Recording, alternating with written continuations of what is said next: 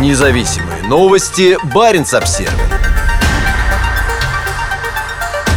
России в Баренц-пресс больше не будет. Нам всем очень жаль, заявила глава российского отделения Баренц-пресс Анна Киреева. Созданная 30 лет назад журналистская сеть сегодня считает продолжение приграничного сотрудничества слишком рискованным.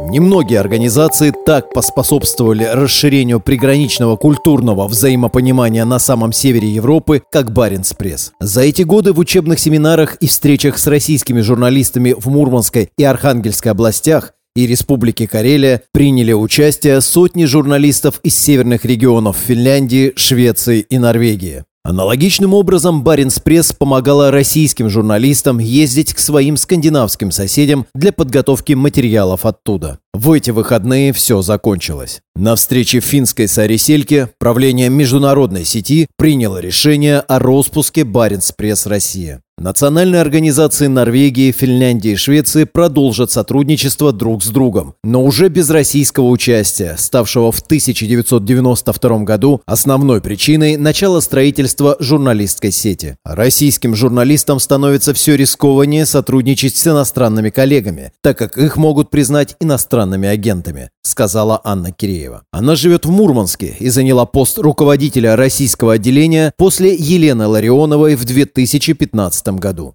С 2019 года любой российский журналист, который сотрудничает с иностранцами, может быть признан иностранным агентом. И таких было много. Сегодня в этом перечне сотни журналистов со всей страны. Многие из них уехали из России, чтобы работать в изгнании в таких изданиях, как «Новая газета Европа», «Медуза», «Медиазона» и других. В закон об иностранных агентах внесены поправки, и с 1 декабря иностранным агентом может быть признан любой человек, который находится под иностранным влиянием. Определение термина «влияние» остается за правоохранительными органами. Анна Киреева добавила, что жизнь российским журналистам не облегчают и европейские санкции. Россия отстранена от сотрудничества на официальном уровне во всех сферах. Ограничений со стороны ЕС становится все больше, включая проблемы с визами и въездом в европейские страны. Все это делает сотрудничество с журналистами в России невозможным.